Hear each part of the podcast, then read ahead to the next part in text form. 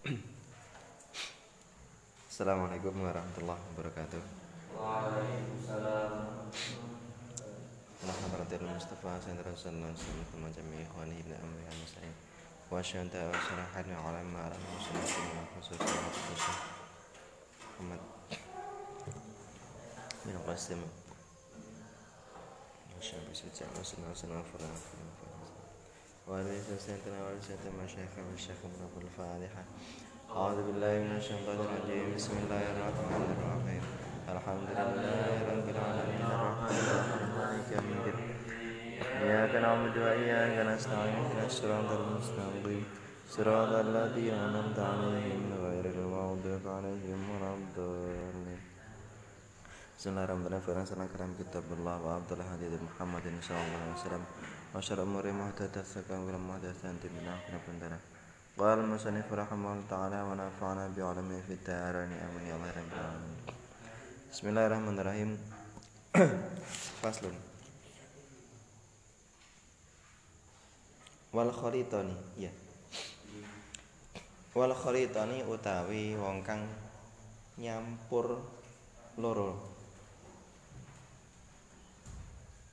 iku yo zakiyani zakat karone.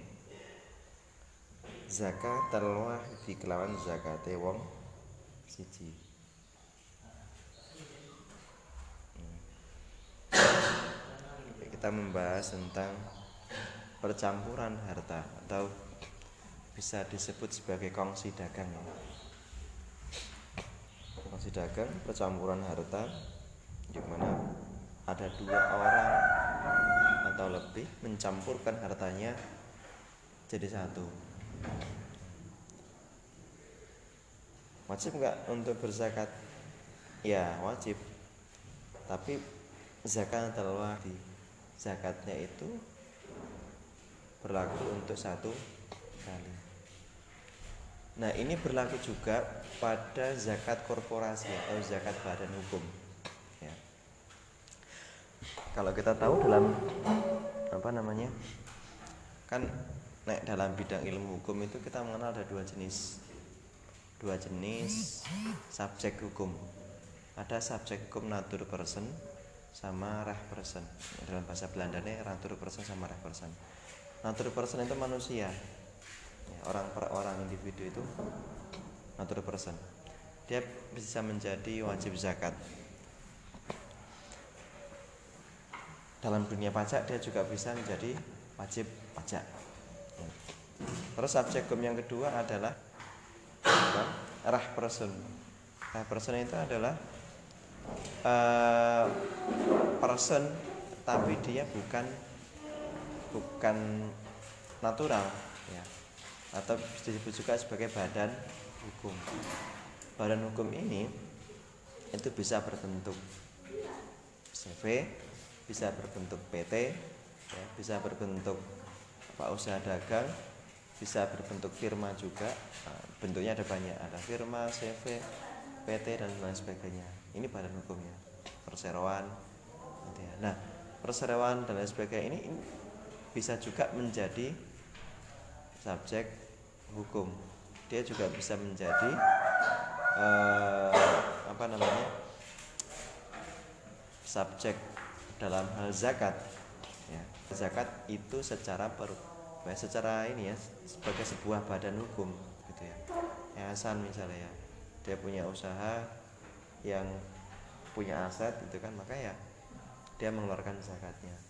Perusahaan dia berusaha berdagang misalkan di situ ada harta kekayaan yang numpuk dan terakumulasi ya.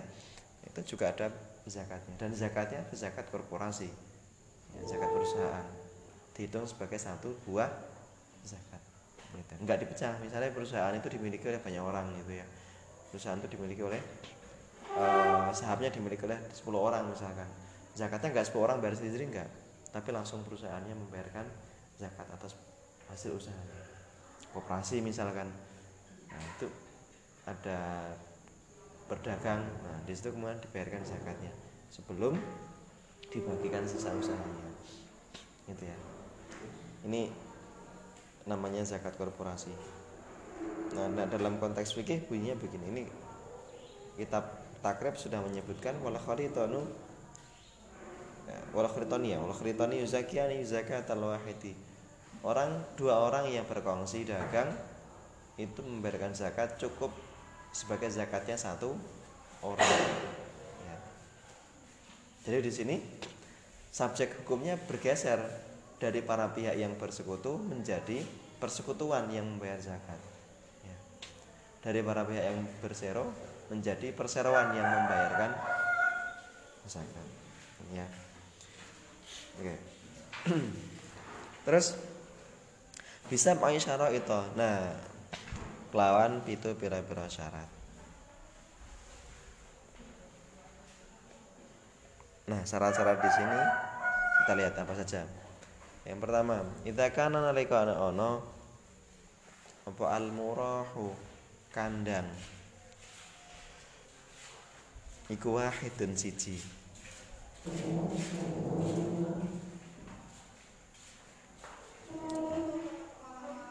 Terus wal masrahulan panggonan angon maksudnya panggonan le ngeculke pakan. Ngeculke binatang ternak ya iku wahidun siji. Wal mar'a lan panggonan ya tempat penggembalaan ya mak iku wahidun siji.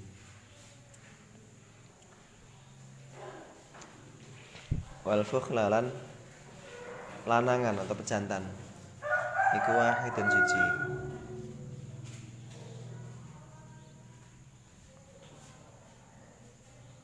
wal masyrabu tempat minum. Iku wahidan siji. Wal halibu. Lan wong kang ngepuh. Ben pondok mana nih ngepuh. Ngepuh ya pak? Ini apa namanya? Memerah susu. Ya. Iku wahidun siji wa mau diul halbi uti panggonane ngepuh panggonan memerah susu iku wahidun siji. Syarat perkongsian tadi itu untuk bisa membayar zakat sebagai zakatnya satu orang ya ada tujuh syarat. Ya. yang pertama kandangnya satu. Kan dimaksud kandang itu apa kandang itu tempat berteduh pada malam hari malam hari bertempat berteduhnya satu wal masrahu wahidun kemudian kalau pas siang hari tempat mereka mencari makan padang rumputnya satu sama ya. Wal mar'a wahidun. Kemudian tempat mar'a itu apa ya? Tempat ngingu ya. Tempat ngingu. Ngingu tempat iya perawatannya itu tempat dia mencari makan, tempat dia hidup sehari-hari itu satu. Kalau masalah itu tempat pengabdi colken nggak mangan itu biasanya di daerah mana nah, buat di tempat sebelah mana itu. Wal masyrabu tempat minumnya satu. Wadah minumnya tidak dibedakan. Wal halibu orang yang me, apa namanya ngepoh memerah susu nih kalau ini diambil susunya. Itu juga orang yang yang sama ya paling tidak misalnya kambingnya no, orang atas kan orang siji kemeng apa senengnya uh, memerah susu ya. Paling enggak ya orangnya itu, itu aja gitu ya maksudnya. Bisa tiga atau empat orang tapi ya orangnya itu, itu aja. Menangani semua semuanya. Nah, terus wa maudhi'ul halbi wahidun. Tempat apa pemerahan susu itu juga satu oke nah yang dijelaskan Mbah Yai Musonef di sini ini beliau menjelaskan tentang uh, perkongsian dalam dunia peternakan. Dalam dunia peternakan tentu syarat-syaratnya wajib dipenuhi ya. Bahwa uh, oh ya tadi yang kelewatan ya wal halib wal fuhal. Fuhal itu apa pejantannya. Pejantannya itu satu. Artinya nggak kemudian dipisah tempat miliknya si A, pejantannya ini miliknya si B, pejantannya itu enggak. Jadi satu. kecuali memang jenis binatangnya berbeda satu kambing domba satu kambing kacang misalnya kan ya masing-masing mesti punya jatah sendiri sendiri oke tujuh poin ini ini adalah syarat syarat perkongsian dalam peternakan ya, yang disampaikan oleh Mbah Musonef. Nah kalau perkongsian dalam bidang yang lain bagaimana? Ya tinggal menyesuaikan saja. Ya prinsipnya adalah kalau dalam peternakan di sini prinsipnya adalah dari A sampai Z ya dari A sampai Z dalam mengelola binatang ternak itu ditangani dengan satu pintu, ditangani dengan satu satu tangan. Dalam tanda kutip satu tangan ya, artinya semuanya digunakan untuk bersama. Ya, mulai dari kandangnya digunakan untuk bersama, kemudian tempat mencari makannya itu bersama, teman kemudian padang rumput yang digunakan untuk mereka mencari makan juga sama, tempat minumnya sama, ya. Semuanya sama dari A sampai Z. Dari produk dari mulai produk apa nama produksi?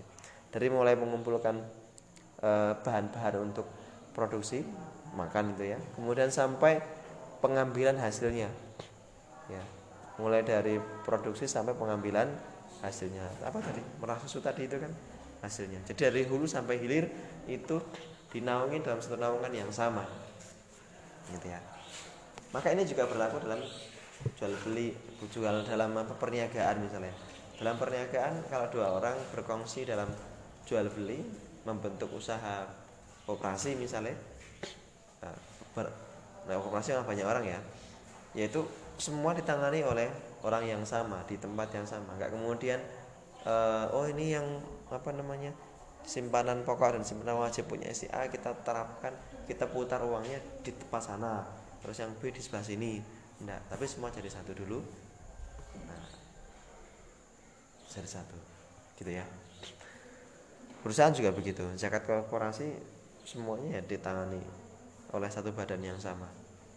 Dari awal sampai akhir dari input sampai outputnya ditangani oleh satu pihak yang sama. Ada pun hasilnya baru dibagi sesuai dengan porsi sahamnya masing-masing. Gitu ada yang didiskusikan? Ya, lanjut. Abu zahabi wanisa abu zahabi utawi nisabe emas iku asyruna miskolan 20 miskol atau 20 dinar. Dinar itu mata uang emas ya. Nah nisab emas itu adalah 20 miskol atau 20 dinar. Nah, pertanyaannya adalah sekarang itu kan kita udah nggak pakai lagi ukuran miskol, ya Sekarang kita nggak pakai lagi satuan miskol atau dinar. Dinar sebagai satuan ya, bukan dinar sebagai nama mata uang. Kalau dinar sebagai nama mata uang masih digunakan di beberapa negara di Timur Tengah, ya. Tapi dinar sebagai uh, apa ya sebagai kuat sebagai alat pengukurnya nah lalu pertanyaannya 20 miskal ini ini setara dengan berapa gram kan itu pertanyaannya. Kira-kira berapa gram? Nah kalau di kalangan madhab syafi'i hambali dan maliki ini setara dengan 77,5 gram. Jadi setara dengan 77 gram. 77 setengah ya. Ini. 77,5 gram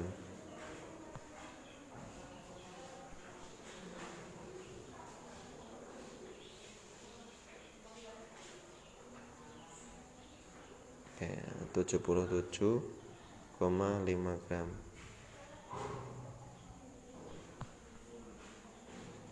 Oke Terus Nah, zakatnya berapa? Wa fihi rub'ul unsil afil iku ing dalam zahab yang sudah memenuhi nisab ya.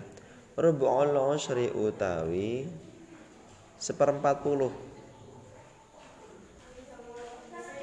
atau dua setengah per sen. Ya. Empat per sepuluh. Eh seperempat seperempat puluh. Satu dibagi empat atau sama dengan dua setengah persen Wahua.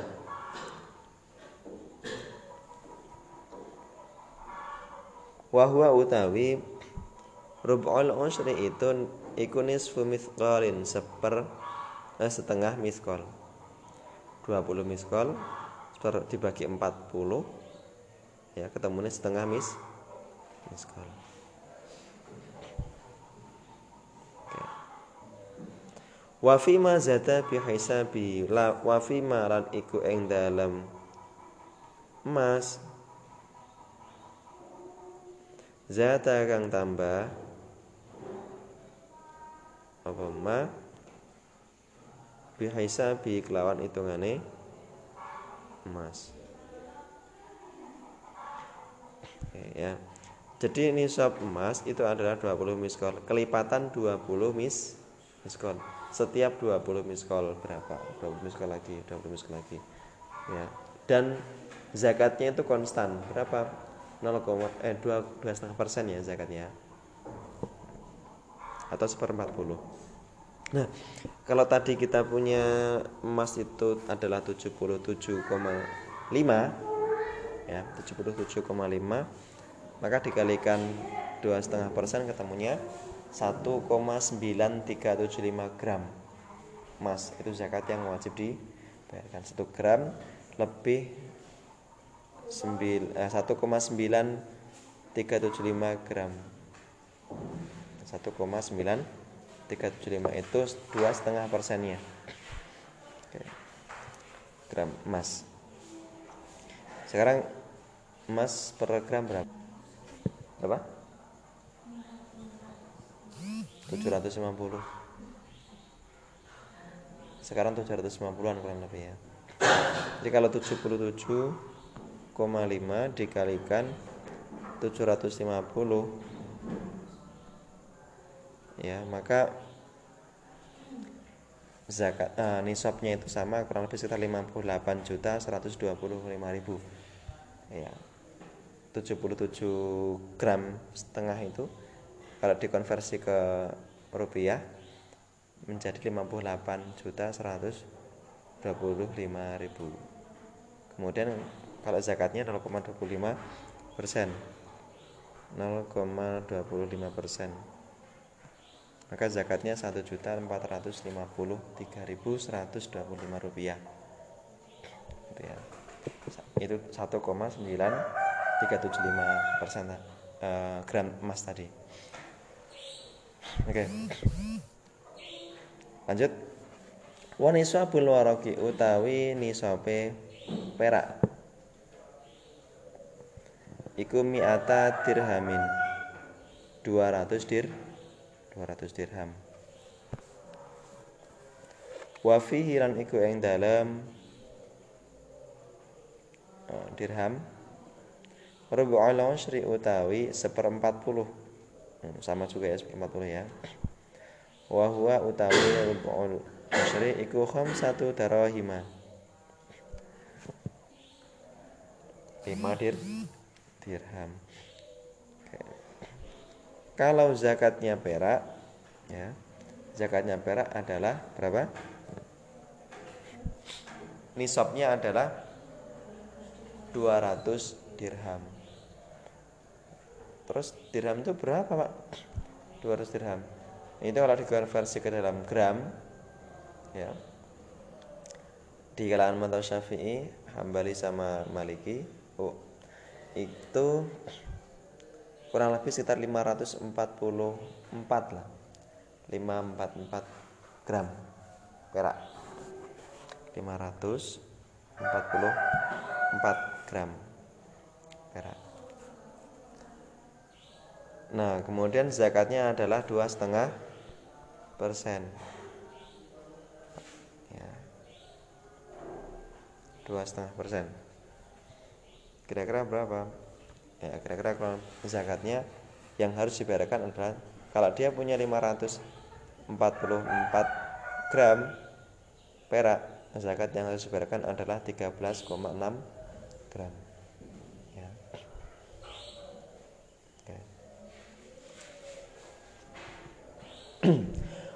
zata bi hisabi wa fi ma dalam perak zata kang tambah apa ma bi iku bi kelawan nah, hitungan iki mau.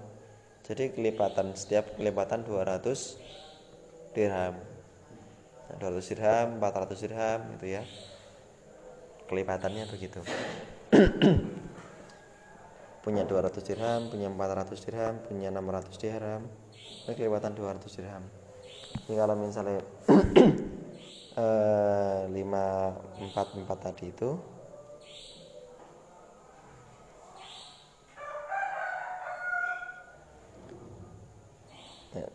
kalikan dua kan 1088 itu berarti dua nisab. Itu. tapi ada yang menghitung 543,3 atau berapa ya? Nggak sampai 544 ada yang menghitung begitu. Oke. Wala yajib lara wajib.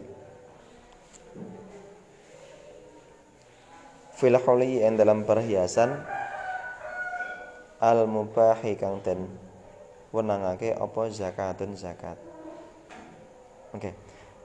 Emas atau perak ini ini dibebankan zakatnya jika ia mengendap.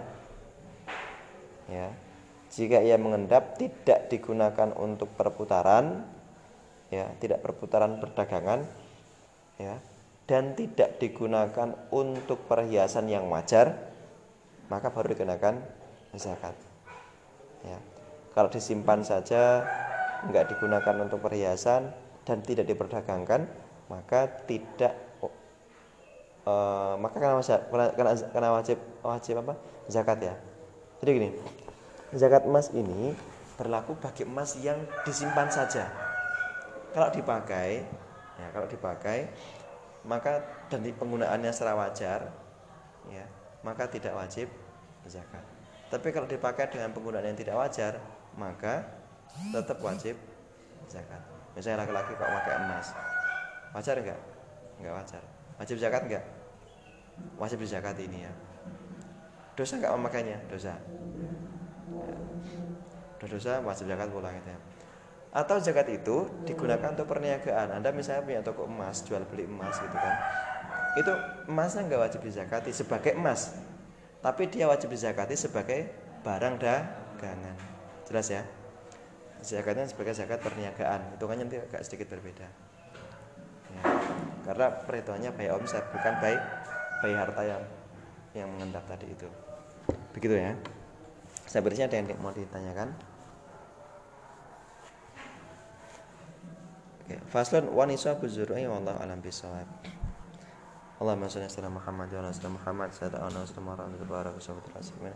Allahumma anfa'na bima 'allamtana wa 'allimna ma yanfa'una wa dzakirna ma nasina dalil ikraf Allahumma wa wa la ilaha subhanaka inna kunna min rabbana atina fid hasanah wa fil akhirati hasanah. Wa qina adzaban nar. Subhana rabbika wa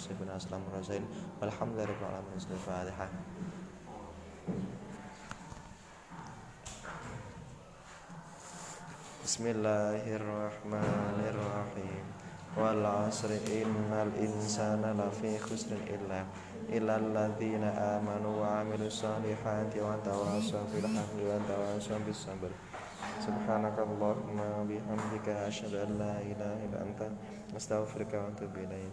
Saya akhiri kalam ya maaf Allah Assalamualaikum warahmatullahi wabarakatuh.